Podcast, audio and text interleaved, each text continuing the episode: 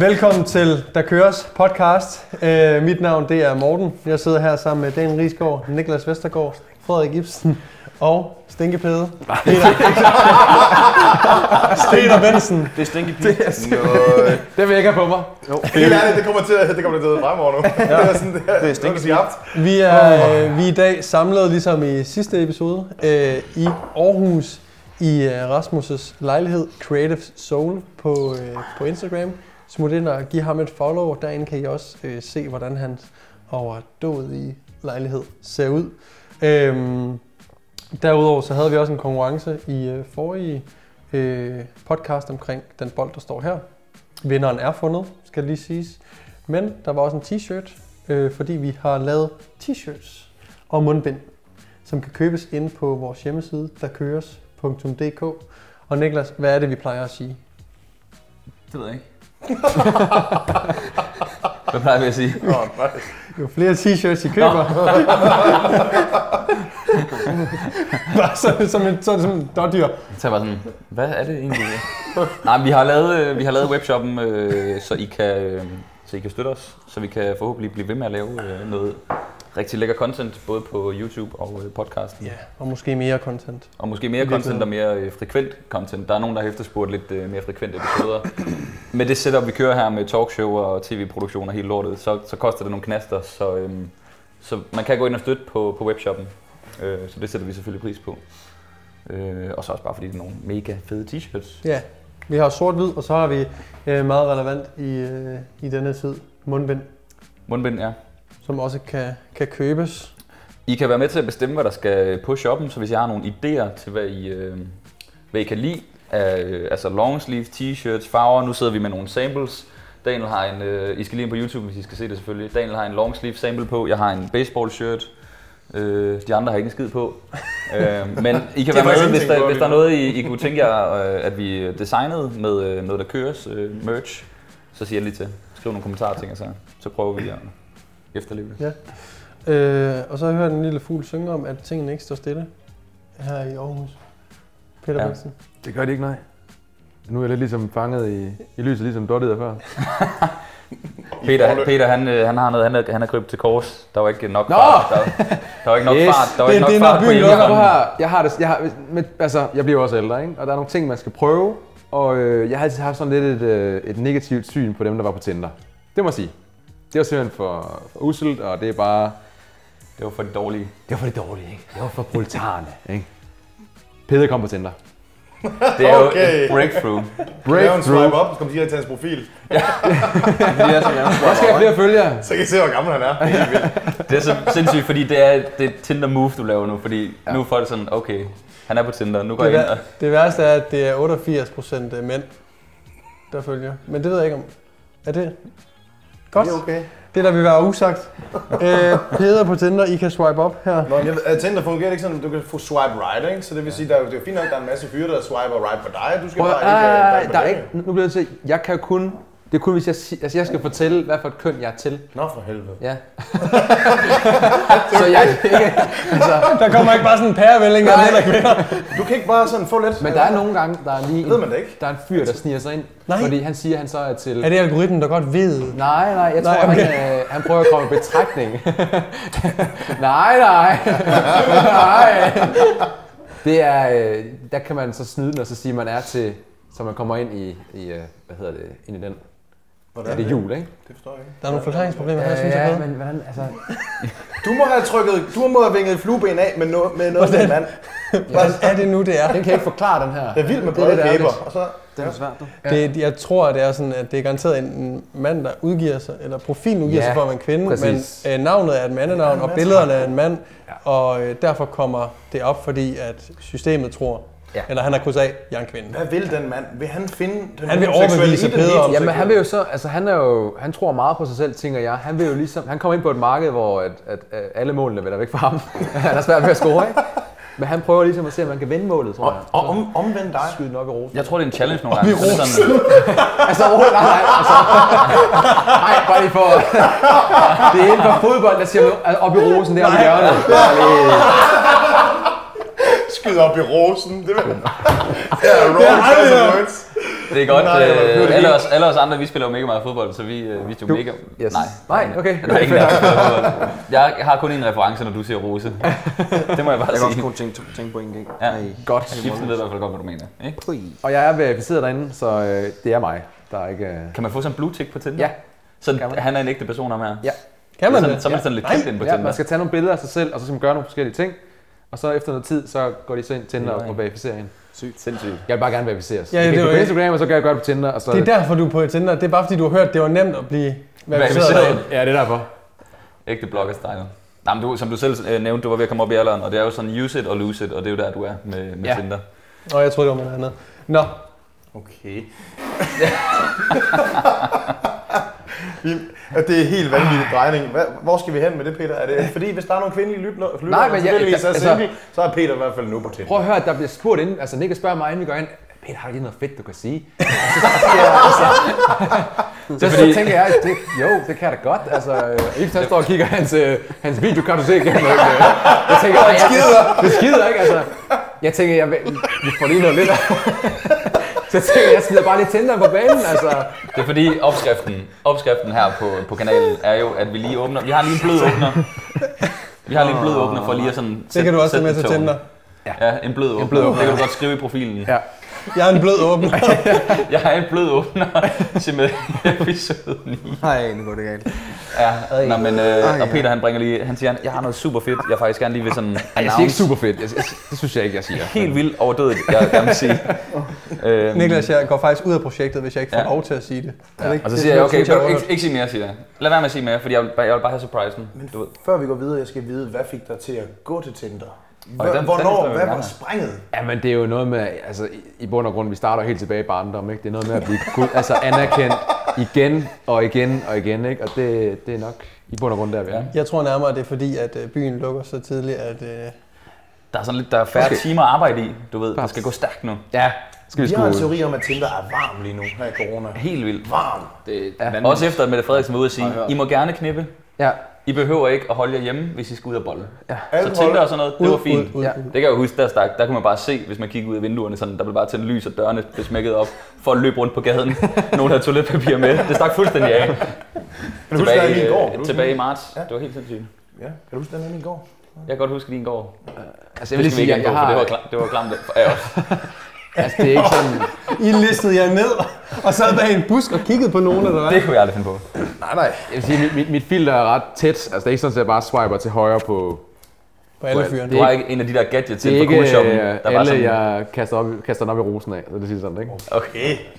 Så hvis, I, hvis I får et swipe right af Peter... Man, appreciate it. Altså, er det, er det left, så er det no-go, og så er det right, så er det yes, eller hvad? Er det sådan, det foregår? Ja. Det, er for, det er omvendt det der med et right, ja. Left. Jamen det, det var det, jeg prøvede at sige. Ja. Men, right, så er det nice. Ja. Og, okay. Anyways. Ja. Nu fik det her vi, er en fitness podcast, vi, vist, uh, den bløde åbner. Vi fik den, den bløde, bløde åbner, og det var skønt. Og Peter, øh, held og lykke. Tak. Og øh, det skal nok blive godt. Vi har, øh, vi har dagens emne, vi skal stille og roligt pejle os ind på. Er jeg den eneste, der kom med noget? Ja. Vi havde ikke noget. Jeg troede, vi alle sammen skulle komme med et eller andet. Det var en blød, men meget tør åbner. Øj, Jesus. Meget tør åbning. En tør åbning. Jamen venter. Så har jeg ikke behøvet at sige det her om Tinder. Altså, jeg troede, vi alle sammen skulle sige et eller andet. Ja, hvad? Du er gået over til Peter. Peter, vi alle sammen vi har fremlagt et eller andet, vi ja. Siger her i starten. Du, du siger sådan til mig, skal vi ikke alle sammen lige komme med et eller andet? Okay, fint nok. Altså, så kan jeg da godt lige komme med den Tinder der. Han er noget på dig nu. Jeg kan godt høre, der skal vi tager noget pinligt på dig. Ja, mit, mit liv er så... Altså, det er også tørt. Altså, Niklas har jeg jo en teori om, har en eller anden form for sjette sans i forhold til ferier. Manden har jo lige været på, på Cypern. I sekundet, han sætter foden i Danmark, lukker Cypern ned. Ja, der får jeg lige en besked fra Spis. Det er sygt. Godt, du nåede det. Der var noget med den sans igen. Vi har lukket nu. Du er kommet hjem. Vi skriver næste gang. Er du blevet tjekket for corona og sådan noget? Øh, ja. Det er. Er du sikker med? hundrede procent. Ej, men de har lavet en, øh, en øh, corona-shop, skulle jeg til at sige. Ja. Du kan lave walk-in ude i lufthavnen. Og øh, så kan man få svar dagen efter. Sygt. Så det var perfekt. Godt med. Mm. Ja. Ja. Anyways, der var ingen træning på ferie. Det, det gider du ikke sådan noget? Nej, det, det var bare... ti dages non-training. Non-training. Bare øl. Øh, og grunden til at nævne det, er, fordi vi skal lige snakke lidt om træning i den her episode. Nå, øh. ja, det er rigtigt. Ja. På et eller andet tidspunkt, når vi kommer videre. Kæft, det var godt. Øh, fordi dagens emne, det er faktisk, det er øh, powerbuilding. Ja. Ja. Du er helt lost, du er sådan... Ja, det er bare, så lige, nu nævner jeg lige ordet træning, fordi nu går vi over i powerbuilding. Vi bliver nødt til ligesom at have en, et, vi bliver nødt til at hoppe over på et eller andet tidspunkt. Okay, der bliver sagt træning. Vi snakker om træning nu. Altså det er det, man kalder en stenhård segway. Eller havde du også en? Overhovedet, jeg har er helt blank. Jeg sidder bare og drikker kaffe. Nå, men det kan godt være, der var sket noget i dit privatliv, vi lige skulle høre det om. Du har, fået, du, har fået, du, du har fået en mohawk. Det skal folk simpelthen, det bliver folk simpelthen nødt til at gå ind og se. Det er jo den, øh, den hvide mister T, vi har. Det er mister T. Så Daniel, han nævnte i går, at der var et ur, han rigtig godt kunne tænke sig, for han havde set øh, på et eller andet billede med sådan en mand, der havde en lederjakke på. Så siger han, det kan jeg bare ikke, for det ligner en rock. Jeg kan ikke både køre mohawken og gå med leder, lederjakke og højt guldhår på. Jeg, jeg så en, okay, jeg, jeg så et bræklingen med en bullet. Uh-huh. Super, super fed, meget stilet, og så var det en... En brun læderjakke og en, en, var en mand... Frøn, var der frønser på jakken? Ingen frønser. Ingen frønser, okay. Ingen frønser. Men, og det meget markeret ansigt, ikke? Mm, lækker mand, højt hår, ikke? Og du ved, der, der tænker jeg bare, det skal være mig. Men det er overhovedet ikke mig. jeg, vil, jeg vil jo ikke se godt ud med det. Så nej, jeg køber uret. Ja. Ja. Hvad er det for et ur? Det er en brækling. Det er en brækling, ja. Det er en brækling. Du er lidt en brækling, mand. Jeg ved ikke, om jeg gjorde det. Nej. Jeg ved ikke, om jeg gjorde det. Må jeg lige spørge, har vi nævnt uh, Rasmus nok og Creative Soul? Altså han, uh, han har det her Aragon Studio, og vi låner hans fede lejlighed. Det, det stak og... lidt af, men det nævnte vi i starten. Ja, vi har nævnt det, det godt. Klip. Det er bare lige men du må gerne sige det igen. Og... Ja, så gør det bare det igen, fordi det kan være nogen, der ikke har set den første episode, vi skyder ja. Nedefra. Rasmus er min gode øh, ven, og han har en øh, lille, uskyldig lejlighed hernede på, øh, nu vil jeg ikke sige nogen adresse, det skal det være med, men koden er. øhm, og den vil få lov til at låne, og der hænger noget kunst rundt. Det er noget, Rasmus han selv laver jo, Creative Soul. Og han har også det her Aragon Studio, hvor man kan købe nogle fede plakater. Jeg ved, at Niklas og Morten har noget af hans mm. hjemme på børneværelsen. Som ikke er spons. Som ikke er spons. Det er det sikkert, hvis de hænger hjemme med Peter, men ikke her. Anyways, øh, kæmpe skud til Creative Soul, og tak fordi vi må låne øh, hans øh, okay hybel her. Ja, det er fint. Det var bare lige for... Pænt nice, ikke? Pænt nice, ikke? Back to you. Ja. Altså er vi på øh, dagens emne, eller er, er, er der mere, vi lige skal vende? Ipsen, har du noget øh, fra privatlivet, du lige skal sådan ud med? Jeg har mange ting, men det... Har du noget frustration som Peter, øh... hvor du lige sådan skal sige, gutter, er det okay med det her? Nej, hvad der er? Jeg synes, vi hopper videre til, til det lige med Ipsen vil gerne snakke træning nu. Du ved, nu gider, gider jeg ikke mere. Du, altså, gerne, du ved, han har kone og børn, og det Tinder, fuck det. Kan vi lige med træning? Lige pludselig sidder jeg sådan her. Hvis I så episode... Episode hvad? Hvor der var god nakke over på Ipsen. Han var ved at falde i søvn i... Det er fra Grisk. Det er sidste gang, vi var i Aarhus. Ja. Så det er... Ja, det er sikkert. Ja, for det er sidste episode der. Det var... sidder bare helt... Sådan er det. Den er livet. Hovedet meget, meget tårligt. Det er hårdfarligt. Anyways. Morten, kan du ikke springe til emnet? Jo, øh, det vi skal snakke om i dag, det er powerbuilding, som er en... Øh, træningsform, som er en blanding af både styrkeløft, men også øh, bodybuilding. Og er en øh, træningsmetode, som øh, vi er en, en øh, stor del af podcasten her, som, øh, som benytter os af. Øh, nogle måske mere end andre. Og øh, det vi kommer til at snakke lidt om i dag, det er, hvad er det her powerbuilding? Hvad er styrkeløft og bodybuilding? Og øh, så kommer vi nok også lidt ind på, hvorfor, øh, hvad hedder det? hvorfor vi bruger det, yes. og hvorfor vi synes, det, det er så, så godt. Og så tror jeg, at vi kommer ind og giver okay. lidt mere specifikke øh, applications ja, til, hvordan man bruger det. Hvordan kunne en træning i et powerbuilding træningsprogram se ud? Ja, ja så i sidste episode, der snakkede vi meget periodisering, for, mes- mesocycles. For, ja. for, øh, to, for to episoder siden, episode otte, ja. snakkede vi om øh, periodisering, som er den, den store plan. I den her episode kommer vi lidt mere ned i programmeringsdelen, specifikt til power, powerbuilding. Vi skal nok prøve ikke at tage det for meget ud af en tangent i forskellige retninger. Og så, øh, øh, så vi holder os til... Det var stolen. Nå. Vi har skabt dem. Anyways, men vi kan jo starte med at, at snakke lidt om, øh, altså, hvad powerbuilding egentlig øh, er. Og øh, Daniel, den kan du få lov at, øh, at starte på, synes jeg, fordi det er jo noget... Du har praktiseret stort set i alle dine træningsår, det ikke det? Jo. Øhm, så du kan måske prøve at give et take på, hvad du synes måske powerbuilding er.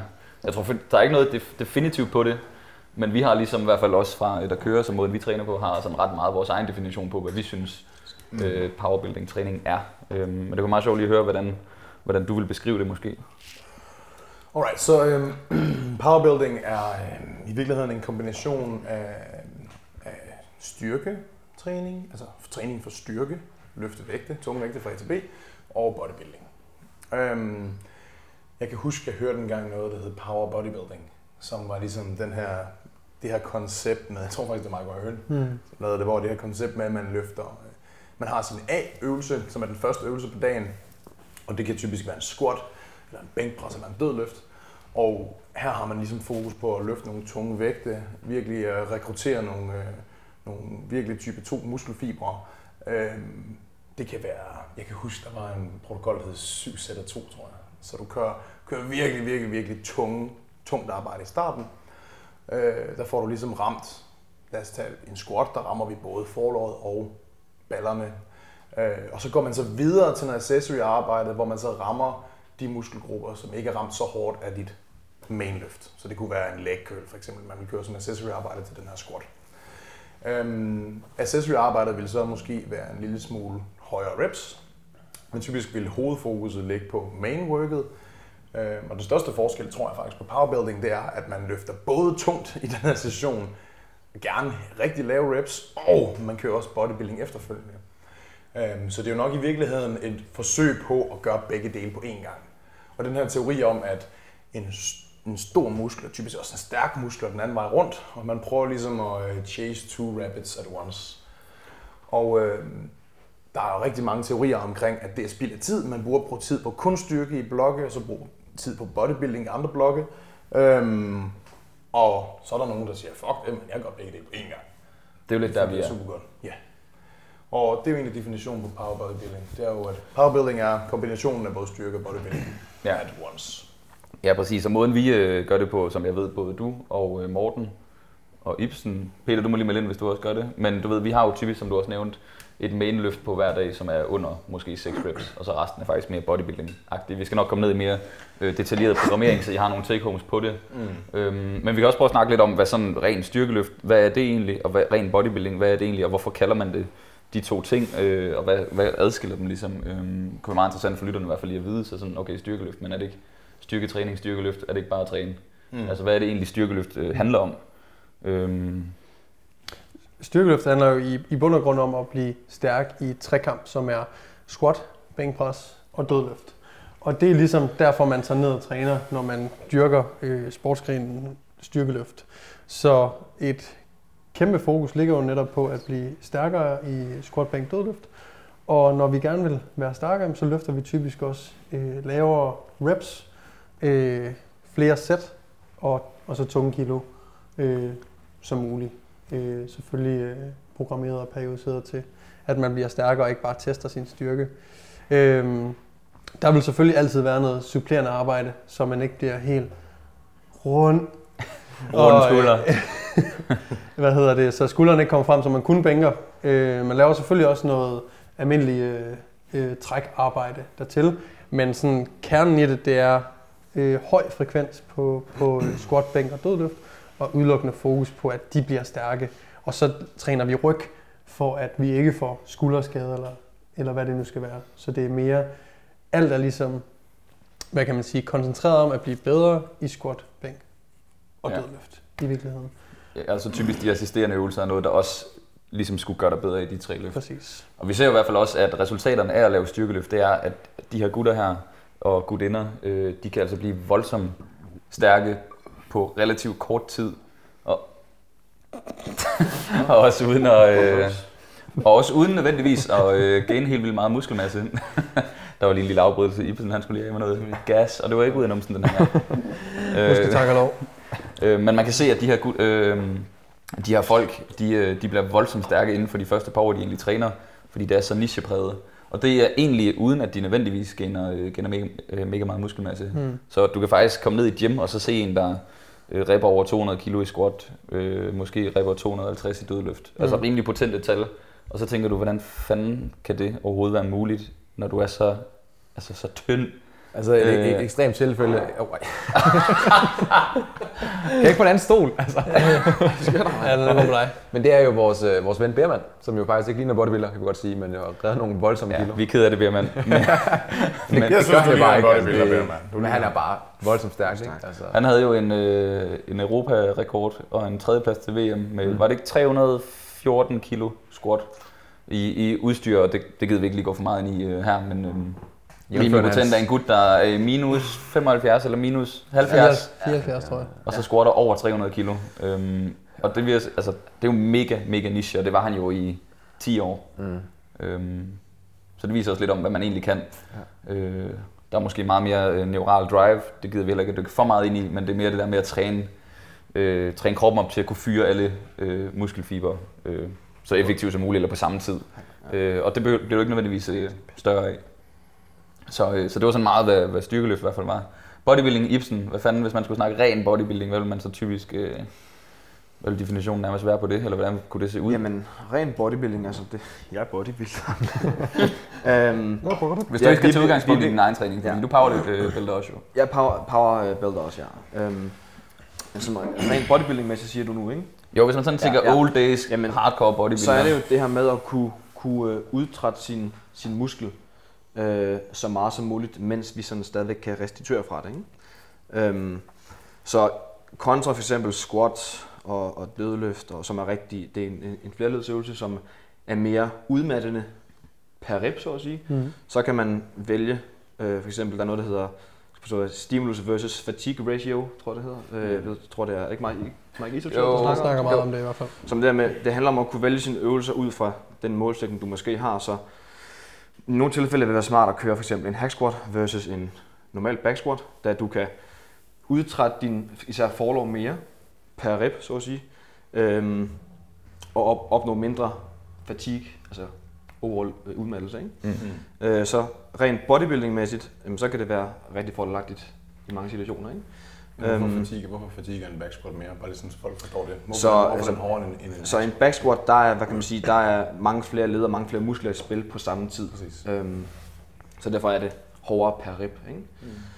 Mm. Øhm, men så... så øhm, Så kan man sige, rent bodybuilding-mæssigt, jamen, så handler det om at kunne, kunne øh, vælge nogle øvelser, hvor du kan udtrætte musklen meget, altså så meget som muligt egentlig, mens du stadigvæk kan restituere fra det. Øhm, så vi, så vi potentielt kan få så meget øh, hypertrofi som muligt. Ja, lige præcis. Ja, man kan egentlig være røvligeglad med squat, bænk og dødløft. Det, det kan du i, i princippet. Fordi der er ikke nogen regler. Øh, der er ikke nogen regler. Det så er det, der i styrkeløft, ja. Nej, så det der så kan være nice ved at køre Body, hvad hedder det, squat, bænk og dødløft, det er, at jamen, det kræver et, et større skillset øhm, kontra f.eks. en benpres eller hack squat, hvor du egentlig bare kan sætte dig ind. Det kan næsten alle gøre jo. De kan jo sætte sig ind i den maskine, og så kan de køre på, ikke? Det kræver det ikke så meget langt. Det er fandme simpelt. Altså. Det er meget simpelt, ikke? Hvor de, de andre øvelser som bænk, squat og mm. dødløft, de, de kræver et større skillset, øhm, som måske hen over tid kan give bedre overførbarhed til at bevæge sig, som måske igen videre kan, kan øhm, jeg kan sige, give mulighed for bedre stimuli hen over tid mm. øh, i forskellige bevægelser, ikke? Mm. I bodybuilding går man heller ikke så meget op i, hvor meget man squatter, eller hvor meget man nødvendigvis hack squatter. Egentlig ikke, nej. Altså. Det er jo altid relativt til hvor, altså udtrætning, bodybuilding. Det er vel egentlig en meget god måde at sige det på, tænker jeg. At mm. øh, styrkeløft handler om at løfte så mange kilo som muligt. Bodybuilding handler om at kunne lave så meget træning som muligt, tæt på failure, ja. uden, at uden at gå i stykker i det, på en eller anden måde. Kunne restituere fra det, ikke? Mm. Ja. Så, øh, ja. Men man kan sige, det er jo, det er jo sådan to lejre. Så vi sådan, hvorfor fanden er det så, vi er øh, fire-fem gutter her, som egentlig øh, kombinerer det øh, og bruger de tunge løft? Mm. Øh, kan vi prøve at komme lidt ind på? Altså, hvad er det, der er så fedt ved at have de her store mainløft? Mm. Øh, ja. Altså, og hvad, hvad er fordelene? Hvad, altså, hvorfor er det, at der ikke er flere, der blander det på en eller anden måde? Ja. Det kunne være meget interessant at snakke lidt om. Øh, fordi jeg ved for eksempel mig selv, at øh, grunden til, at jeg kører powerbuilding, øh, er, er både for at have et løft, der er super nemt at track, Øh, men jeg synes jo også bare, det er fucking nice at være, øh, altså at være stærk. Mm. Det ved, jeg vil ikke kun have en krop, der ser ud på en bestemt måde, jeg skal også kunne øh, præstere et eller andet med den. Øh, det er sådan lidt derfor, jeg gør det, og så synes jeg bare, det er, det er super fedt at, at track i den her rep range. Jeg synes, det er lidt nemmere at micro-manage øh, mm. øh, på en eller anden måde. Øh, jeg ved ikke, hvorfor I ligesom har valgt at gå med den tilgang. Øh, hvor længe har du kørt på powerbuilding, Morten? Jamen i... Jamen fem år, tror jeg. fem-seks år eller sådan noget i den stil, uden jeg lige sådan helt præcist kan huske det, ud af ti års træning. Mm. Øhm, og jeg tror lidt øh, tilbage til, hvad vi snakker om i, i forrige podcast, hvor vi også teasede lidt for den her, at det her med, at, at lige pludselig så bliver det mere øh, øh, håndgribeligt at se, man laver fremgang. Så det handler ikke længere kun om udseende, selvom det måske er bodybuilding, man går mest op i, og at okay, jeg begyndte egentlig at træne, fordi jeg gerne vil have en, en større brystkasse for eksempel. Hmm. Jamen, en Arnold-kasse. En Arnold-kasse. Ikke? Så, så det der med, at man har en progression i, lad os bare tage bænkpres som eksempel, at jeg kan se, at der stadigvæk sker en udvikling, både i menu øh, seks reps og nedefter, men typisk også i seks reps og op, op efter, så frem jeg har mit styrkefokus. Som hele det her, hvad kan man sige, motiverende punkt i, at jeg kan se sort på hvidt i mine træningsplaner. Jeg laver fremgang. Jeg kan se, okay, jeg er blevet stærkere fra uge et til uge fireogtyve eller tolv, eller hvad det skulle være. Ikke? Øh, det er super motiverende. Plus det med, at man har, nu vil jeg gerne øh, se, om jeg kan ramme øh, et hundrede og tres øh, i bænkpres. Så har jeg sådan et eller andet fucking nice mål. Fucking nice mål, og sådan træne efter. Nu har jeg en, en øh, grund til, at jeg hver uge skal ned og bænkpresse de gange, jeg har planlagt det, fordi ellers så kommer jeg bare længere væk fra det mål, jeg har sat mig. Øhm, hvor det her med, okay, jeg vil gerne være øh, et hundrede og halvtreds centimeter over brystet, eller sådan, mm. det synes jeg bliver sådan lidt mere uhåndgribeligt, fordi hvad med fedtprocenter, hvad med hvordan det egentlig sidder på mig. Er det egentlig bare min lats, der er blevet større? Mm. Ved. Det er bare meget mere. Der er mange variabler. Der er super mange variabler, hvor her kan jeg se, er min bænkpres blevet stærkere, eller er den ikke? Vi nævnte lidt i øh, episoden før den her, hvor vi snakkede lidt om øh, enhanced versus øh, natty øh, løfter. Øh, hvordan man som øh, naturlig trainee, eller hvad man skal kalde det, kan, kan track sin fremgang. Fordi vi snakkede i den episode om, at det går så langsomt med at opbygge muskelmasse, altså års. Øh, altså det, det tager over at blive, ja. øh, kunne se en eller anden visuel øh, fremgang, mm. at der kunne man bruge træning som sin øh, målenhed i stedet for. Det er så lidt ligegyldigt, om det er powerbuilding, eller bodybuilding, eller styrkeløft. Det er bare for at have noget at sigte efter, så man ved, at det går fremad. Mm-hmm. Øh, fordi går det fremad på styrken, så er det nok den bedste indikator, vi har for Præcis. At måle øget muskelmasse. Mm. Om man så dyrker styrkeløft, eller øh, bodybuilding, eller hvad det er, det er egentlig lidt ligegyldigt. Man kan sige, har man øh, muskelmasse goals, jamen så skal man måske have nogle rep ranges, der, der taler lidt mere til... til til det, øh, men man tracker stadig fremgangen, så det, det er måske super vigtigt for jer, der sidder derude og lytter med, at måden man tracker muskelmassen på, jamen det er faktisk mest igennem sin øh, styrkefremgangen, øh, fordi de apparater og ting, især, man ligesom kan bruge til det, er ikke super pålidelige øh, impedansmålere og dæksager og ting, især. Ja. Øh, eller bare ikke særligt tilgængelige for de fleste mennesker. Ja. Um Må jeg fortsætte på den? Ja. Så nu kan jeg godt tænke mig, det er meget spændende nogle gange for en debat. Jeg synes det faktisk kunne være meget fedt her. Men, men det som er min tanke, nu kan det godt være, at jeg ser det anderledes end, end I to gør. Men det jeg ser forskellen på powerbuilding kontra normal bodybuilding, det er jo ikke fordi, lad os tage Peter Bengtsen, du, du bruger ikke så meget det her powerbuilding. Men du laver stadigvæk bænkpres, du laver stadigvæk squat, du laver stadigvæk dødløft. Så jeg tror, du ved, det lyder som om, at det var præmissen for powerbuilding, hvor mm. det, sådan som jeg ser det, det er, at man behandler sin mainlift som powerlifter, når man laver powerbuilding. Så for eksempel, når jeg laver en chestfly, så har jeg fokus på sammentrækning og full range of motion, langsomme bevægelser. Når jeg bænkpresser, så kører jeg sådan her, bang, bang. Når jeg squatter, så sådan her, bang, bang. For det dødløft, så er det eksplosivt. Ingen ekscentrisk fase.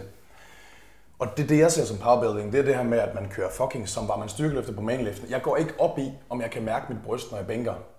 Jeg ved, hvis den her bevægelse sker, bang, horisontal øh, adduktion, så ved vi, okay, der er noget bryst kontraheret.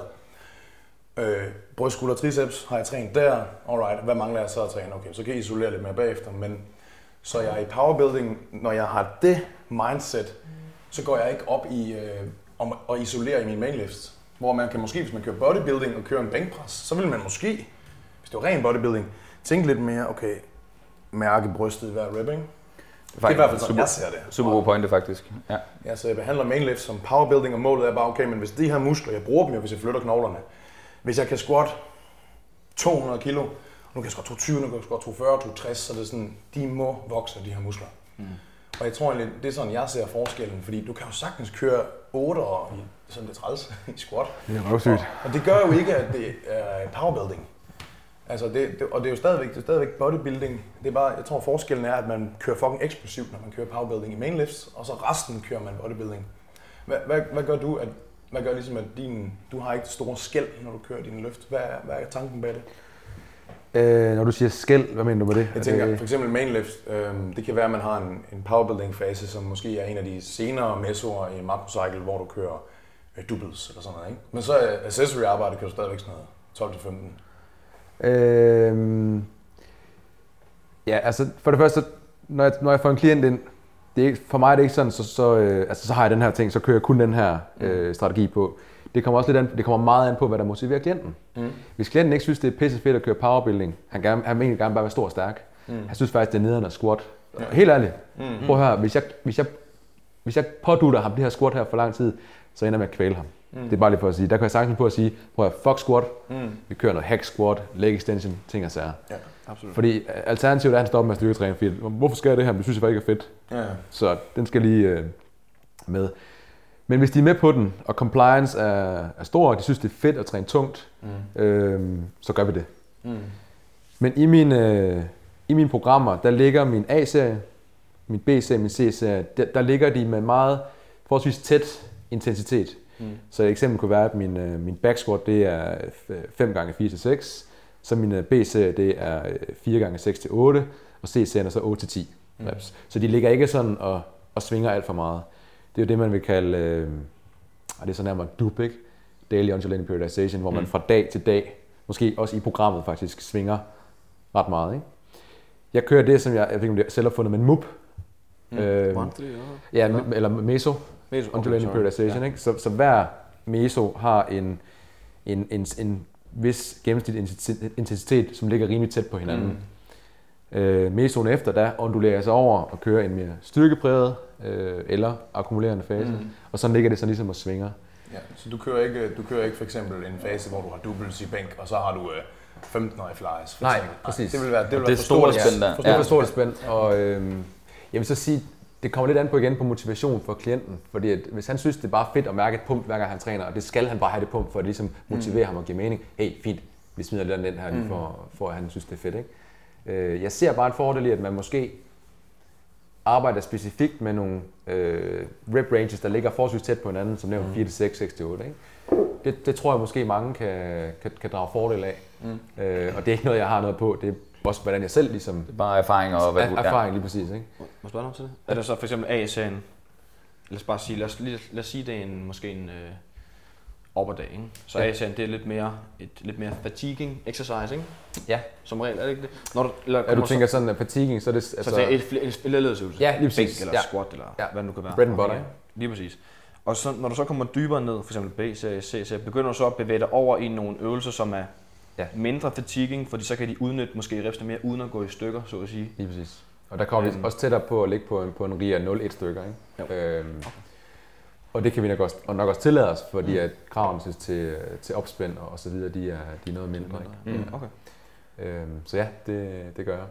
Så mit er måske mere sådan en hybrid, men, mm. men kommer meget an på, øh, fordi jeg kører squat, jeg kører bænkpres, jeg kører dødløft og så videre, ikke? Men du kører ikke helt, det du går måske nu, men har jeg ret i, når jeg siger, at du har i faser kørt dem knap så powerlifting-agtige? Ja, ja. Altså, du kører ikke en low bar. Nej, præcis. Nej. Så det er også det, jeg mener med hybrid. Så jeg har øvelserne, men jeg kører dem ikke powerlifting-agtigt. Mm. Du kører det, også typisk et andet tempo på for at få der er typisk et tempo indover, ja. Tapperne til sådan ting, ja. Så men igen, det kommer an på, hvad er målet for klienten. Ja. Men lad os sige, du har en... Det er kun fordi, jeg synes, det er super spændende debat. Nogle gange kan man godt sidde og snakke bare og sige, altså, sige det samme af det samme, ikke? Ja, det bliver også lidt kedeligt. Så det her med...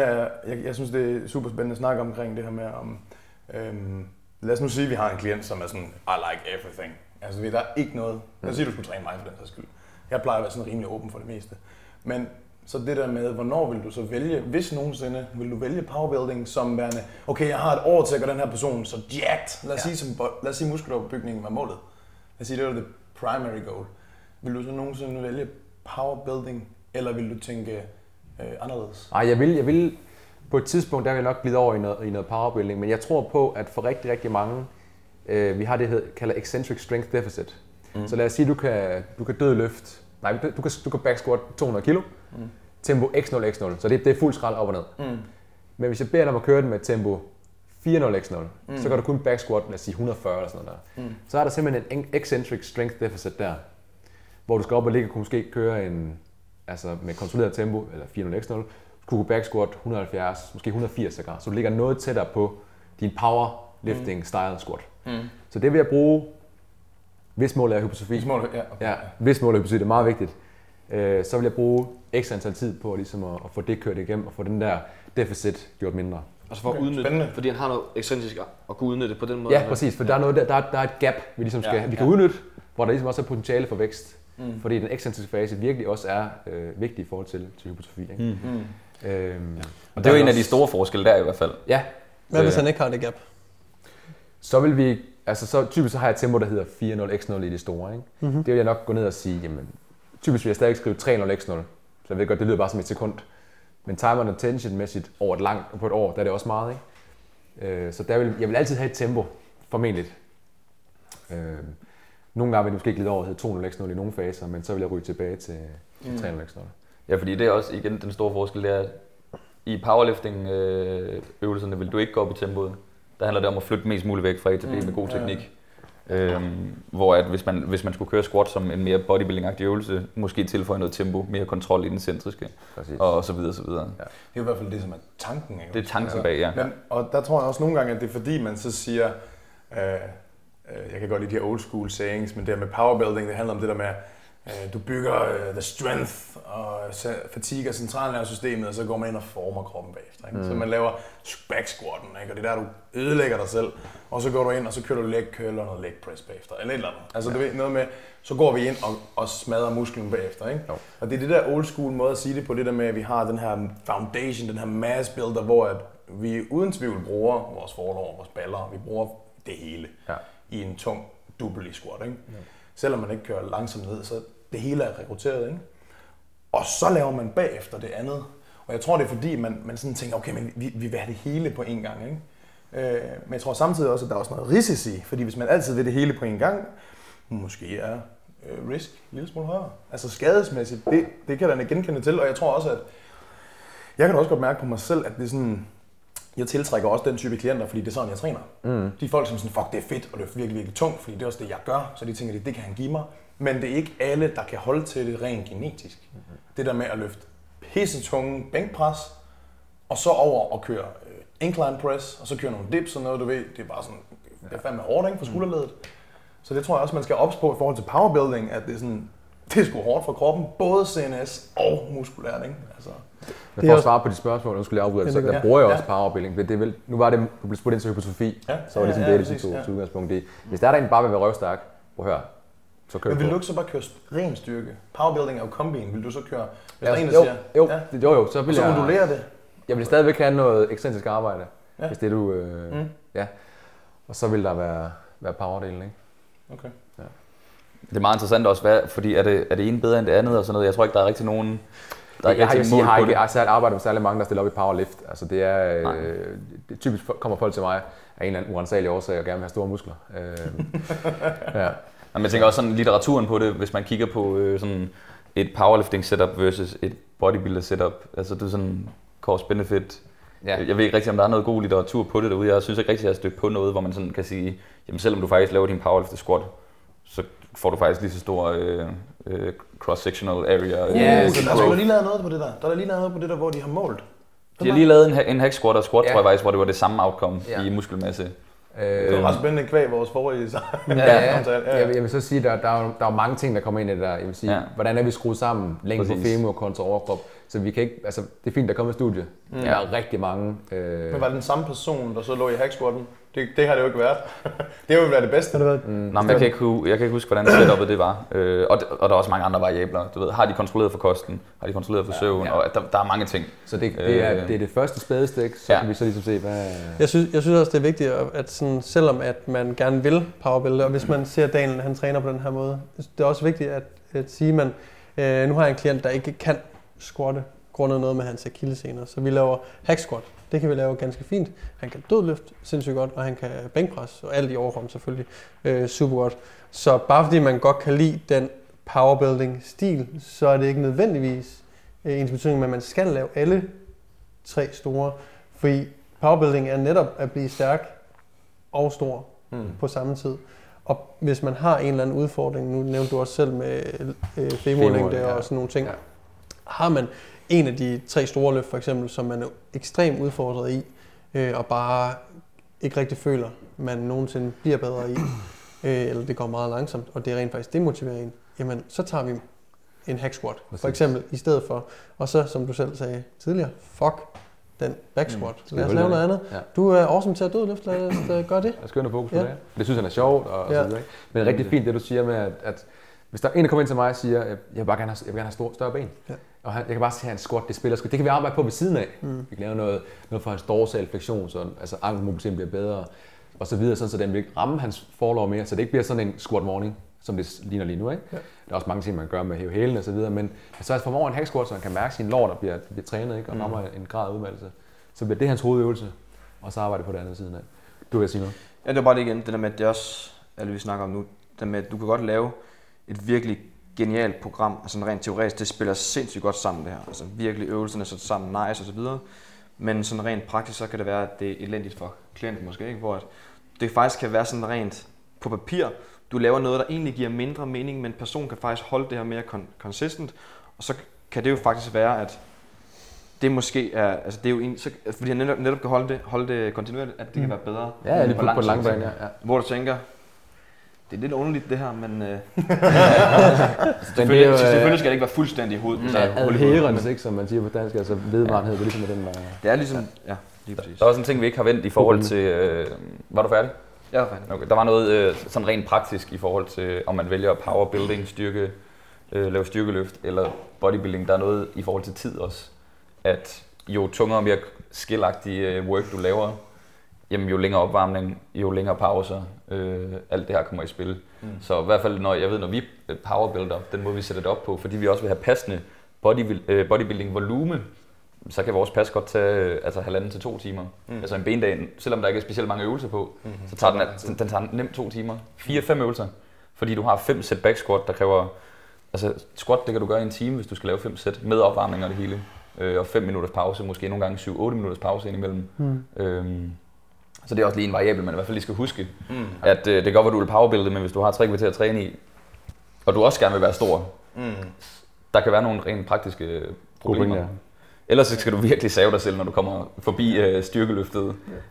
Og så bare lige, altså, øh, jeg ved godt, du laver powerbuilding, men jeg ved også, du har noget, der faktisk øh, var rigtig, rigtig godt, du fik nævnt. Det er i forhold til, at ens led og så videre i forhold til mm. powerbuilding. Hvis du har, Stemt. hvis du skal være bodybuilder i mange, mange år, ja.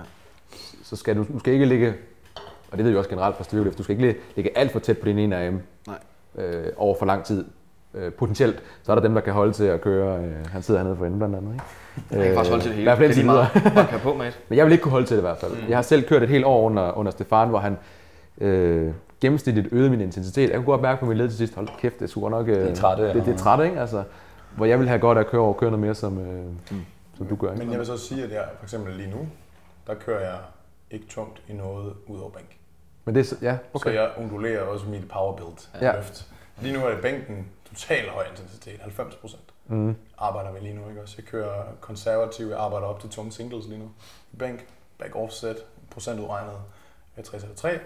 Men, men øh, min dødløft kører jeg femmer med, med altså, høj riger og kvalitet, arbejder med wedge og anker med hoften osv. Mm. Squatter ikke lige nu. Så, så jeg har også de her længere faser. Men du har også haft nogle issues, ikke, med squatten, ikke? Jo, jo, ja. fanden, altså jeg har, jeg har problemer. Ikke for at gå ind i det, men du har ja, altså, ja. Der, det sætter sig bare i... Ja. Jeg har aldrig været skadet. Men det tror jeg, tror jeg er en risici også, fordi det er sådan, når du kommer til et vist altså et sted, hvor du, du squatter ikke øh, halvanden gang kropsvægt, du squatter ikke to, du squatter tættere, altså du kommer op imod til tre gange kropsvægt, ikke? Det er det, jeg mener, ikke? Øh, ja, der var jeg også med knæ fra tid til anden, og så er det sådan, oh, nej, lige nu gør jeg noget ved det.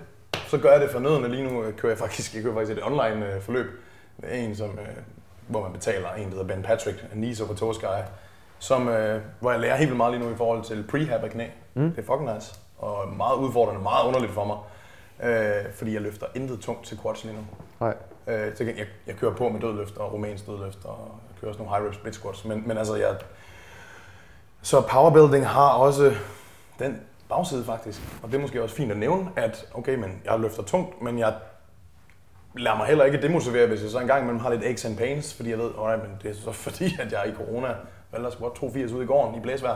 Ja. Altså, så... Og det var blæsevejr, der var nok intensitet til knæet stod. Til knæet. Det var det, der stod der. Stod og dirrede. Gutter, der kommer en vind. Ja. Ipsen? bare mig. Jamen, det er, øh, men powerbuilding er også et koncept igen, fordi det, der er lidt interessant ved det, Daniel sagde, lige hurtigt gribe den, er det her med, at han kører øh, faser, hvor at, okay, nu rammer jeg, øh, nu vil jeg øh, dødløfte mm-hmm. mod tre hundrede kilo dødløfte, eller squat imod. Har kun et løft ad gangen. Hele tiden et løft, og så, der, så får de andre pause. Øh, laver dem måske. Nu siger du, du squatter ikke lige nu. Ja, dødløfter stadigvæk. Dødløfter stadigvæk. Bænken er i, er i høj fokus. Så øh, der er heller aldrig fokus på alle tre på én gang. Du jagter kun én kanin. Jeg jagter kun én, fordi, fordi ja. Problemet er, hvis jeg laver powerbuilding på alle tre på én gang, så oplever jeg gener, så oplever det sejler. Hvorimod hvis jeg kører et styrke, løft, programmering, så sænkede volumen. Mm. Og, og kun af de tre løft, så, vil det, så, så kan du lave fremgang på alle tre på én gang.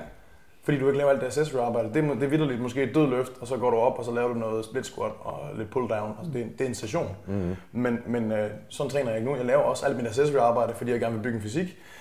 Så skal jeg passe på med både at sætte P R i squat, død og bænk på samme tid, for så kommer skaderne, og det er jeg klar over. Så jeg, men jeg tror også, det handler om at være tålmodig. Jeg er sådan, alright, fedt, hvis jeg bare kan lave fremskridt på ét løft ad gangen. Altså, mm, det, ja. det er super tilfredsstillende for mig.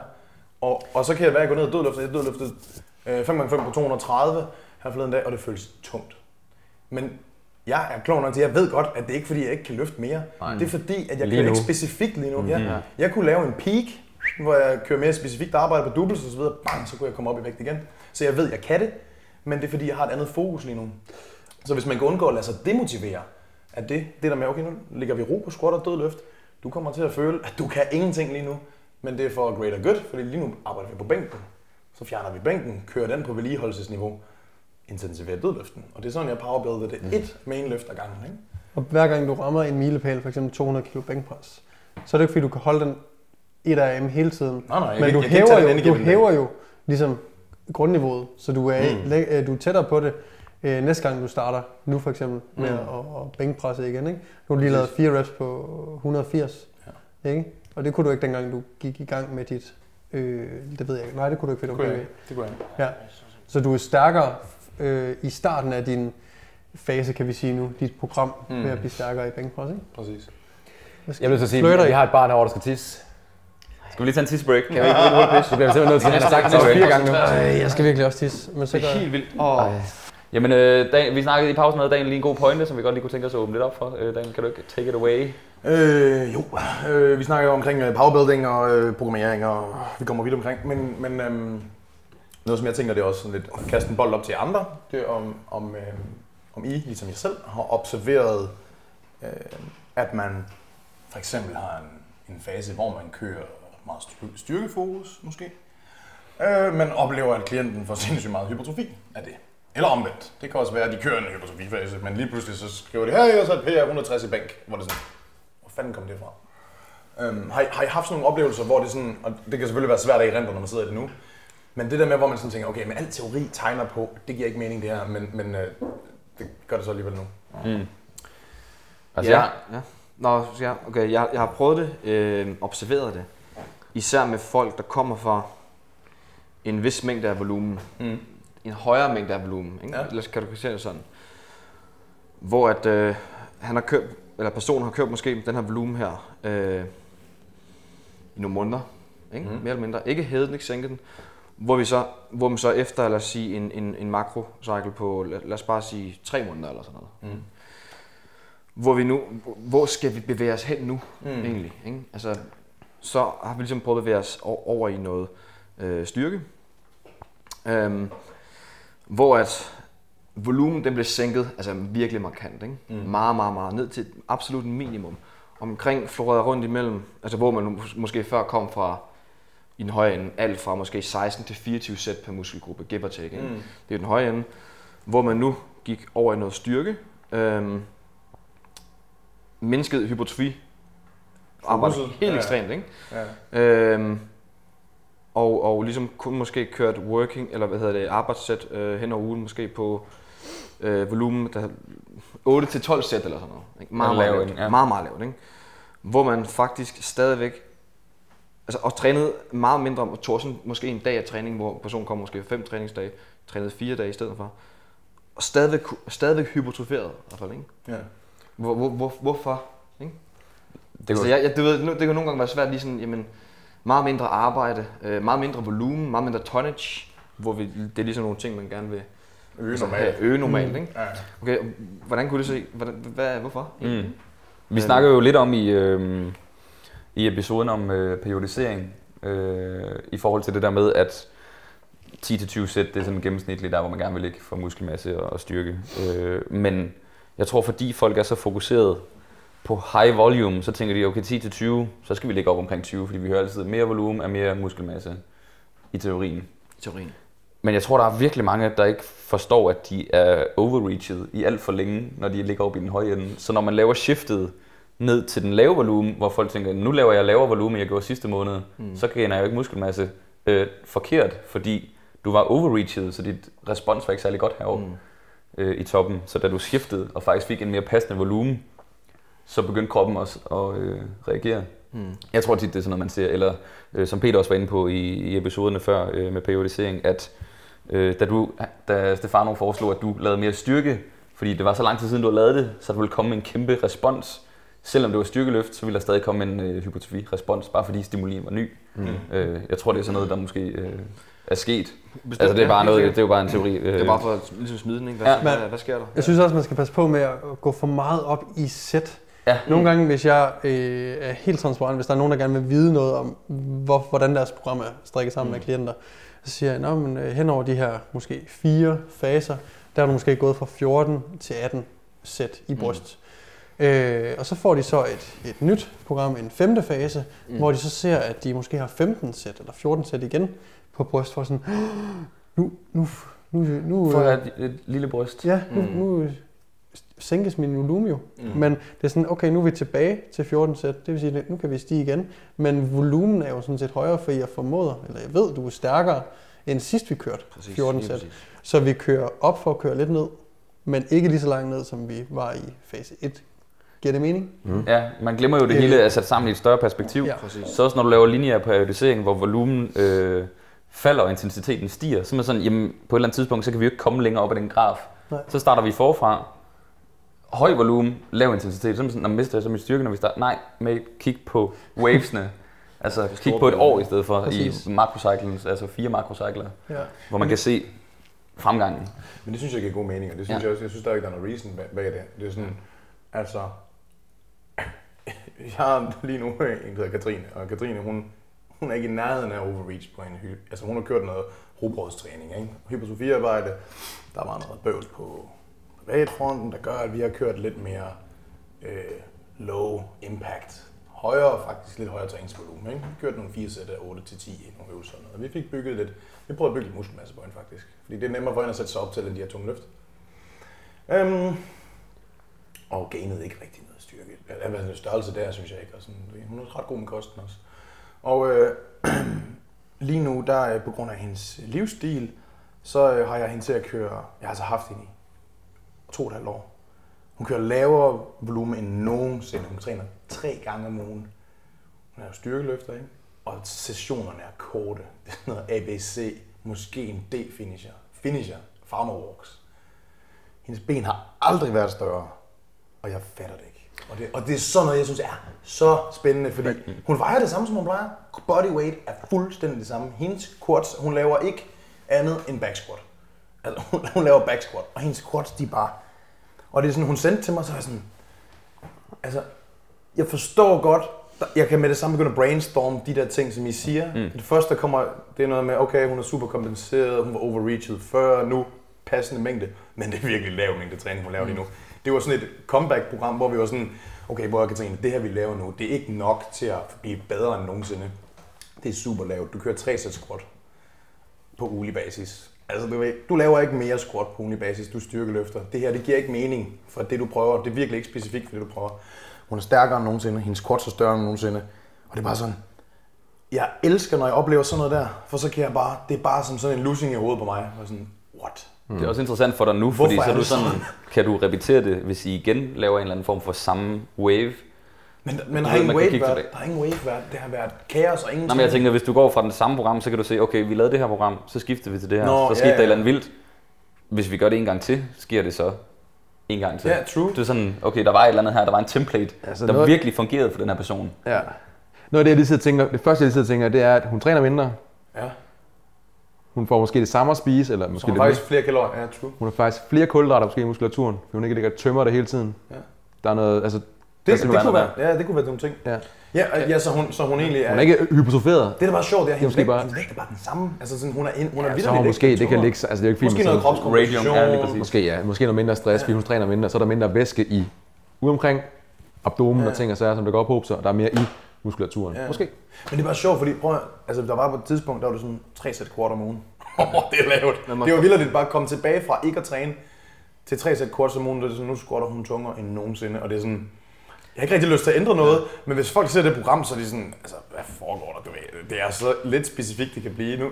Du ved, og det eneste, det eneste, jeg har ændret, det eneste, jeg har ændret, det er, jeg har sagt til hende, okay, nu kigger på, hvad du er god til.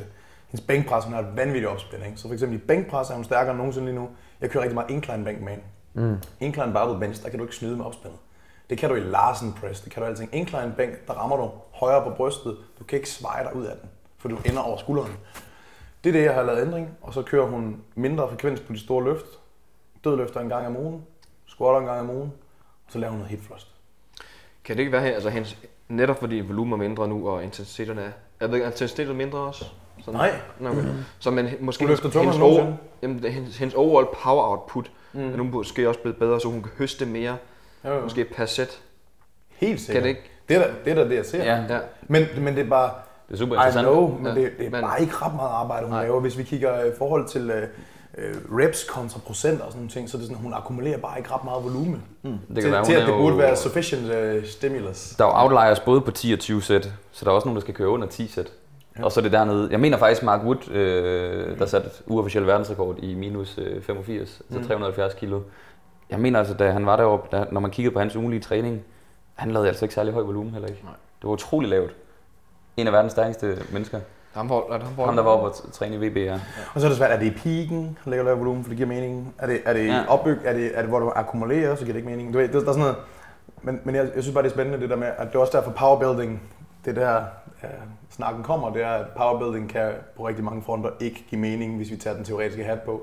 For det er, at vi går i retning, vi prøver at ramme to kaniner. Vi fang, prøver at fange to kaniner, men så får man typisk ikke nogen. Mm. Vi ved det hele på en gang, det er lidt det, der sker. Det er sådan lidt... Øh, premature. På nogle, på nogle fronter kunne man, hvis man var kritisk, ikke? Og men, men i virkeligheden, så nogle gange, så ser man bare, at i virkeligheden, så giver det bare godt. Og det er jo ligesom det med ja. Katrine, eller ligesom det med din klient, ikke? Jeg, jeg, jeg tror, det er vigtigt, altså man tilbage til, fordi powerbuilding, jo, det tager powerdelen, men det sørger også for, som du ligesom får nævnt, at volumen er tilstrækkelig. Mm. Og så længe volumen er tilstrækkelig, mm. og vi ligger og kører, det er så lidt svært at få en høj volumen på en single og en, og en dobbelt, ikke? Mm. Men hvis vi smider otte ti sæt den på, det gør jeg med nogen. Ja, ja. Prøv her. Så er der ret høj volumen, ret, ret høj, høj intensitet. Ja. Det er det, der er problemet. Nogle gange så plejer man at sige høj volumen, høj intensitet. Uh, injuries happen. Ja. Altså, det er der, hvor vi, men, uh, det, det, er jo, det er jo super individuelt. Altså, det, er jo, det er jo så der, man som lige træner præcis. Og coach skal være super observerende. Og så altså, og snakke med dem og så høre, okay, hvordan har du haft det de sidste par uger? Mm. Og det er også der, okay, hvor god periodisering kan gøre, at, at ja. Man sådan lige så stille får nudget ind i. Lige pludselig står der en eller anden klient, man har haft i fire måneder, står og kører doubles. Rigtig smukt og kontrolleret. Han synes, det er det fedeste i verden. Ja. Altså, så giver det bare mening lige pludselig, ikke? Mm. Jo. Ja. Så øhm, det, er, det er super, super interessant, men det er jo der igen, altså gode coaches tager jo noter, hører, du ved, måler på andre ting end bare sådan øh, styrke, ja, altså sådan, hvordan, altså stressniveau et til ti, søvnniveau et til ti, mm. så kan man jo begynde at danse de her mønstre, og så sige, den her person skal lave tolv sæt squat, så laver den bare den her, hvor vi i et andet program kørte atten sæt, og der var det bare sådan her, altså stagneret mm. på en eller anden måde. Jeg har selv lige oplevet, at øh, jeg kørte en træningsblok, hvor jeg var nede og lavede doubles første gang. Jeg kører dobbelt. Jeg plejer kun at køre ned til tre reps. Øhm, der oplevede jeg min bænk fra blokken før. Den stagnerede stort set. Så der var jeg sådan lidt, okay, nu, nu er jeg nede i for lav volumen, var bare min tanke. Mm. Øh, så da jeg hoppede tilbage og startede hele makrocyclen forfra på nogle femmere, så begyndte min bænk at, at rykke sig igen. Det var bare meget interessant. Det var en meget kort periode, hvor jeg sådan kunne mærke et eller andet. Øh, og jeg synes generelt, at mit liv er rimelig stabilt i forhold til andre øh, variabler. Øhm, Så jeg synes, det var sådan en relativt kontrolleret mm. undtagen volumen, altså det ja. Var den, der svingede. Mm. Øh, så der lavede jeg i hvert fald en eller anden observation på, at min presmuskulatur mm. skal altså have en eller anden vis mængde volumen. Øh, der er det sgu ikke nok at lave tolv sæt for eksempel. Mm. I hvert fald ikke mm. til mig. Nej, men det er det. Det er det, der er så spændende, det der med, hvor man, man, man ser ting, hvor man, og, og man kan jo kun lave assumptions, og så kan man sige, nej, hey, det kan være det, det her, mm. men vi ved ikke. Nope. Altså, det er det, jeg synes er nice. Jeg kan godt lide, at man nogle gange kan få en, altså, en losing, hvor man sådan tænker, okay, rent teoretisk, så burde det ikke give mening. Hvis hun skal have større quads, så skal hun ikke kun lave tre sæt quads om ugen, men åbenbart. It worked. Ja. Jeg tror, man, ja, og man skal passe på, man heller ikke, som du også nævnte, at man ikke kun går efter litteraturen. Mm. Litteraturen kommer jo af, af altså anekdoter og erfaringer, mm. og så prøver man det ind i nogle studier for at så prøve at teste af på mange mennesker. Så man, skal, man må fandme ikke glemme, at erfaringen også har noget at sige. Når folk siger sådan, jamen vi kan ikke rigtig bruge de mening til noget. Nej, men altså, det skal jo starte et sted. Mm. Altså observationerne skal jo komme et sted fra, mm. inden man kan teste. Øh, og når du har været i træningsverdenen i, i mange, mange år, så kan man også nogle gange tilsidese litteraturen, fordi man bare har erfaring til at sige, mm. jeg ved bare, at det her det fungerer, mm. selvom det ikke er testet. Jeg tror også, man skal være parat til at kunne øh, justere, når der kommer en type klient ind, der mm. måske er helt anderledes end, end mange andre klienter. Jeg har en, der hedder Mikkel, som er, er super, super stærk. Øhm, men når han kører øh, under fem reps, så er han øh, langt stærkere end mig. Når vi kører otte reps, så har jeg ham stort set. Så når han kører ekstremt høje reps, så øh, falder alting bare fra hinanden. Han går fra femten gentagelser i dumbbell press. Hvis jeg sætter ham ned til ti, jamen så kan han næsten tage tolv kilo øh, tungere håndvægt eller sådan. Der er nogle strength qualities det, der. Ja, det, det, hvor det sådan, det ser jeg bare ikke ved andre mm. end lige ham. Så her tager jeg det i mente, at okay, øh, ja. det, det giver altså mening, at han laver meget tungt arbejde. Mm. Han restituerer også sindssygt hurtigt mellem sæt ja. ved øh, doubles, hvor at hvis han laver et sæt af tolv, så skal han kraftedeme have ti minutter, mm. før han er er klar igen. For ellers så daler hans øh, tolver med fire fem reps, hvis han kun holder et minut. Mm. Det næste, man kunne vente om, kunne han så høst ved at lave med ja. at det der. Det, det er så det, ikke? Ja. Muligvis, ja. For at blive, muligvis. Det var det, vi startede med, hvor han var helt, han har aldrig været så øm, og det var ja. for, helt forfærdeligt. Fordi lige præcis sådan en, der har jeg også man til ja. en klient for, for det, jeg kan et par år siden. Ja. Han har, altså han havde aldrig taget noget over fem gentagelser. Du ved, det dødløft, bænk. Næsten, det, øh, kan du, du kan godt huske ham? Jon? Ja, det tror jeg faktisk, det var ham. Altså jeg kan huske, hvis du kører... Øhm, studiet, ikke? Hvad for noget? Var det ikke ja, lige sådan noget studie. Jeg kan godt huske det. Total powerlifter, ikke? Med kæmpe P. Og så skulle vi lave noget... Vi begyndte at lave noget lidt mere hypertrofi, altså lidt højere gentagelser, altså otte og måske ti og tolv. Han var helt fried. Altså hans, hans, hans sådan performance og hans styrkekoder, ikke? Og det var, han kunne slet ikke, altså det var sådan noget med T-bar row, hvis man skulle køre otter eller tier, det var sådan fyrre kilo, var helt udmattet. Han var væk, og det var sådan, han, han, kunne slet ikke, han, han kunne slet ikke trække den til sig mere, det var bare helt, helt syret til. Det var sådan helt, ingen power. Hvor vi kører, øh, hvis det nu var ja, en, to, tre, fire, så var der bare power, ikke? Det kørte det. Det er jo sådan noget, det er jo kun erfaring og coaches, erfaring, der kan ja, se det, ja. eller hvis man, man kan selv obs- øh, observere det. Altså det er jo ikke noget, ja. man kan læse sig til. Mm. Så det er jo... Det er jo bare learning by doing med mm. mange mennesker. Det synes jeg jo faktisk, at man har sådan en klient der, hvor man bare sådan... Og, sådan, og man er bare sådan sikker på, at man er, fordi man ikke ved det, man ja. har ikke oplevet det før, at klienten skal bare tage sig sammen. Det er det, man ja, tænker. Det er næsten det, man tænker. Jeg tænker, kom, hvad sker der? Kom og hør, jeg har kvindelige klienter, der løfter mere det der. Det lige, men faktisk er, han kan ikke. Altså, han kan legit ikke. Fuck, det har jeg, jeg har prøvet det der. Jeg, jeg, ja, det er vildt. Hmm. Jeg ved ikke, der skal vi til at runde lidt af med noget practical øh, i forhold til... Oh, ja. øh, vi kunne godt tænke os at give jer noget, noget praktisk, jer der lytter med, i forhold til hvordan man kunne sætte en powerlifting eller powerbuilding dag op, i hvert fald på den måde, som vi gør det på, mm. øhm, rent praktisk. Og vi har været lidt inde på det, at øh, man vil have en A-øvelse. Nu snakker vi ikke øh, øvelser, men bare bevægelser, eller øh, rækkefølge kan man sige, men i hvert fald typisk vil man have sin, øh, sin A-øvelse som powerbuilding, øh, movement, squat, bænk, dødløft eller whatever, overhead press, chin-ups, hvad det nu kunne være. Af, af tunge løft. Og så vil vi altså bevæge os over i, øh, i øh, en B, C og D øvelse, som måske gradvist vil stige i, øh, i gentagelser. Så mm. B'eren vil måske hedde seks til otte, C'eren vil måske hedde otte til ti, D'eren vil måske hedde ti til femten. Du ved, så man går fra powerlifting, og så fader man ligesom over i mere bodybuilding. Ja. Og, og som Daniel var inde på, det er meget powerlifter setup og mindset og intent til øh, over at øh, mærke musklerne mere, mere squeeze, ja. langsommere tempo. Øhm, mm. ja. I forhold til pauser og, og rier og sådan nogle ting, så kan vi måske også nævne, at altså pauserne kan være individuelle, men man vil typisk tage lidt længere pause på, øh, på powerlifting, mm. movement, øh, øvelsen, og, og flytte så mange kilo som muligt. Når du fedt over i bodybuilding øvelserne, så handler det måske mere om at få det her pump på, øh, mælkesyren ophobet. Mm. Øh, jeg kan snakke ud for mig selv, I må lige blande ind, hvis det er, men i forhold til rier, øh, kan jeg godt lide at holde en rier på to-tre stykker på powerlifting-øvelsen rimelig, rimelig lang tid inde i, øh, i, øh, i macrocyclen, og så er det måske først øh, op tæt på deloaden, at jeg kører den lidt tættere på, Ja, nul til en måske, øh, hvis jeg virkelig presser citronen. Mm. Hvor resten af arbejdet typisk er fra måske riger nul til to, maks tre stykker. Mm. Øh, det er i hvert fald sådan et setup, jeg plejer at køre. Øh, og jeg ved ikke, hvis I kan genkende til det meste, eller om I har noget at tilføje øh, til det. Altså øh, meget det samme. Man går virkelig fra et kompleks løft ind i nogle mindre komplekse løft, øh, hvor vi hæver gentagelserne og går ned til noget isolerende til hele sidst, ikke? Ja. Ja, det nævnte jeg jo faktisk i gang i forhold til skill. Præcis. Altså hun har noget, hvor... Og derfor ligger vi netop squat, bænk, dødløft, de her øh, øvelser, som kræver øh, meget skill og meget koncentration. De ligger først, hvor vi er helt fresh, og det er også der, vi gerne vil løfte tungest. Mm. Og så stille og roligt bevæger vi os hen i noget, der ikke kræver så meget ja. af os. Skill-wise. Ja. Og vi bare kan pumpe, pumpe løs. Ja, så det vil være altså, mindre stabilitetskrav. Ja. Mindre balance og, og ting og sager. Men færre led. Ja. Cool. Mindre muskler. Er vi så ikke, øh, har I noget at tilføje lige sådan på falderebet, inden vi runder øhm, en hel dag? Hvis vi nu snakker, øh, du snakker om rear på især store løft. Der, altså, når man, hvis man starter sin, sin blok øh, uge et, så plejer jeg at sige rear tre-ish, bevæger sig stille og roligt ned. Men så en rear nul til en på store løft. Der vil jeg hellere sige, der, der kører man måske til teknisk failure, hvor man potentielt godt kunne have grindet. Mm. Ah, god pointe. Øhm, det ved jeg ikke, to til tre mere, mm. men med tekniske problemer, øhm, hvor, hvor, det, hvor jeg ikke, det, det ser nødvendigvis ikke så hensigtsmæssigt, og derfor er det ikke smart, for så skades sig større og så videre. Min tanke er den samme. Ja, så det er bare det. det, bare det. Jeg er hundrede procent enig, ja. at det skal være til, til i compound-løften i teknisk failure. Ja. Ja. Okay.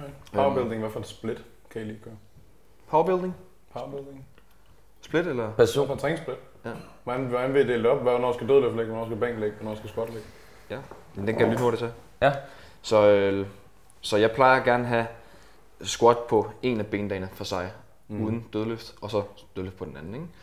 Øhm, så det vil sige, at du har to benedage? Ja, to benedage. Nå, ja. Øhm, bare fordi, det er jo ikke forkert at køre squat og dødløft på, på samme dag, men man skal bare huske på, at det er jo to nok nogle af de mest fatiguing exercises, man kan lave, ikke? Mm. Mere eller mindre. Øhm, så så og ligesom at få, få udbytte af den givne øvelse, så separerer dem. Så er jeg i hvert fald fordel i, ikke? Så squat på den ene dag, dødløft på den anden benedag. Og så begynder at arbejde ned i accessory-arbejde, ikke? Så for eksempel, lad os nu sige, at jeg har squat den ene dag. Så plejer jeg efter squat at tage en, for eksempel en leg curl, faktisk modsat. Det er rart for, for hele lænderyggen at få noget ro, og så kunne ligesom kunne arbejde modsatte muskler. Mm-hmm.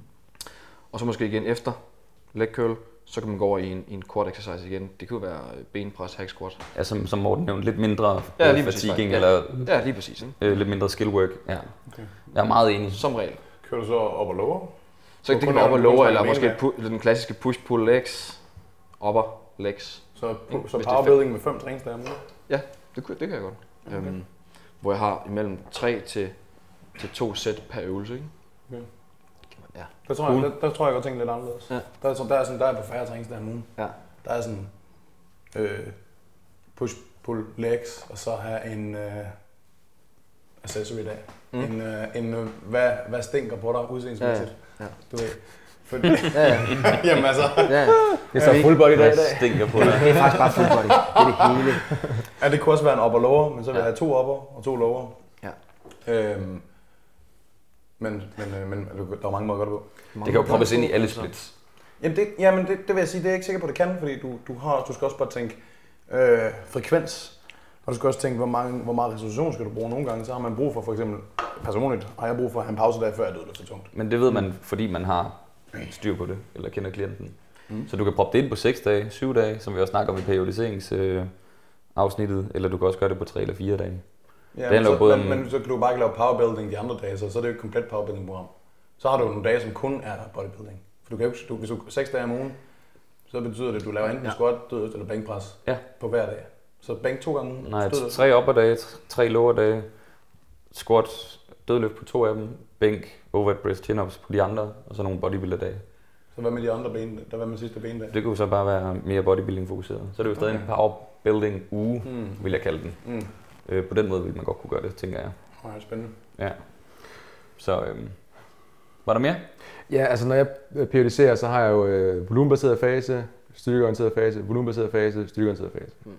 i min styrkeorienterede fase, der nu starter jeg selvfølgelig med en volumenbaseret, men der har jeg, der, der kan jeg på et tidspunkt introducere, så jeg har op og lower mandag, tirsdag, øh, torsdag, fredag, og så lørdag, der har jeg en, øh, en som du siger det, en weak point dag. Mm. En øh, stinkeren dag. En stinkeren dag. Stinker på dig. Men der vil jeg ikke have en power building dag, det vil ikke være en power building dag, det vil være øh, meget væk fra, fra power. Enig. Øh, det vil jeg nok også gøre, ja. Og hvilket løft jeg kører, lad os sige på en lower dag, om det er squat eller dødløft, det kommer an på, hvad jeg gerne vil gøre folk stærkere i. Men så har jeg altid en specialty, dødløft eller squat, som supplerer, så jeg ikke glemmer squatten selvfølgelig, eller dødløften for den sags skyld. Ja. Hvad kan det være? Pause squat? Ja, det kunne være øh, quad squat, det kunne være, øh, ja, der er mange forskellige måder. Okay, så noget som, er, som benefitter din, dit mainlift? Præcis. Ja. I min styrkeorienterede fase, der fjerner, der, kan, der fjerner så ofte den her øh, ekstra dag, den her mm. weak point dag, fordi så volumen den skal jo falde, og, og hvad hedder det, intensiteten skal stige. Så der har jeg kun op og lower, op og lower, og så to dages fri i, i weekenden og om onsdagen. Når jeg så går tilbage til volumen, så introducerer jeg igen den her dag om, om lørdagen, så ligger volumen også, det gør det, når man tager bad, men så ligger der og, og, og svinger endnu mere. Mm. Øh, og de her skift i stimuli, det tror jeg, der er mange, der kan kan ja, der kan bælge lidt fra. Ja. Mm. Det ser jeg i hvert fald i praksis. Mm. Ja. Det, det er meget sjovt. Det er meget, ja, det kan jeg godt lide tanken om det der. Fordi det er sådan, øh, jeg synes nemlig også, at det der powerbuilding, jeg kan bare se, når jeg programmerer til folk også, at de, deres burnout-periode er en lille smule, altså de kan holde lidt længere tid, mm. hvis de, øh, når man kører powerbuilding, som jeg er fokus på alle tre på en gang, hvis man har fokus på ja. alle tre på en gang, mm. at, så er det simpelthen, så er de brug for flere rest days. Og hvis ja. de har en, en, en, en femte dag, så er det i hvert fald, altså så er det køler eller sådan noget. Læg mangler alle, mm. alle mangler også. Læg og guns, ikke? Læg og guns. Altså fordi, fordi det, det er praktisk talt en rest day, sådan centralnervesystem exercise, ikke? Altså hvis du bare laver armbøj og sådan noget. Mm. Jeg ved, Bermann, han lavede noget til en, der hed Sebastian nede i Ultimate Gym, som det hed mm. der, hvor I var på et tidspunkt. Og han havde, jeg mener, han havde, han havde full body, ikke? Han kørte øh, alle tre, men kun tre gange i ugen. Mm. Så mandag, onsdag og fredag. Mm. Øh, Høj frekvens på alle tre løft, ikke? Øh, ja. ja, men meget, meget, altså så kun tre sæt af hver. Tre working sets og meget, meget høj rier. Øh, eller det var sådan ligesom... Det er svingemskede. Det er svingemskede, ja. Det er jo helt detaljerne. En styrke, power og en hypotrofi. Formentlig, ja. Så det ligesom var sådan en... Øh, ja. Ja. Men det kan, det kan jo tillade, fordi restriktionen så er enorm, jo, ikke? Mm. Så. Men også øh, det team, han trænede ved i Norge, de er også ret kendt for deres øh, high øh, frequency øh, full body. Altså de, det er nogle gange fem ja. dage om ugen med squat, bænk, dødløft. Ja. Så, så synes folk, det lyder fuldstændig vanvittigt. Ja, jamen det er sådan, okay, rier otte med power på det ene af dagene. Præcis. Det er overhovedet ikke fatiguing. Nej. Men du træner bevægelsesmønster, du, du træner power, du ved, så det kan man sagtens. Ja. Mm. Øh. Fordi man skal huske på, at det er et skill, og det er ja. øh, noget, du skal øve for at blive god til. Det skal repeteres. Det, det er ligesom at sparke øh, frispark på ja. fodboldmål. Du bliver nødt til at lære at placere den i øh, rosen. rosen, ikke? Apropos. Øh. Bolden skal op i rosen, siger jeg. Ja. Præcis, yes. Men det er jo, altså powerlifting, der har vi jo generelt en, en altså lidt, lidt højere rier, øh, i hvert fald strategisk lagt ind. Ja. Øhm, vi har en lavere volumen, hvor vi er over i, i bodybuilding, der har vi en, vi er højere, vi er tættere på udmeldelse, vi har højere volumen. Mm. Så skal vi virkelig dele det, det helt op, ikke? Ja. Mm. Ja. Vi vil gerne afslutte afsnittet ja. med en lille konkurrence, således at øh, I lytter herude har mulighed for at øh, vinde en t-shirt og et mundbind.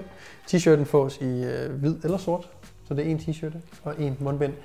Mundbindet er kun i sort. Ja. Ikke? Jo.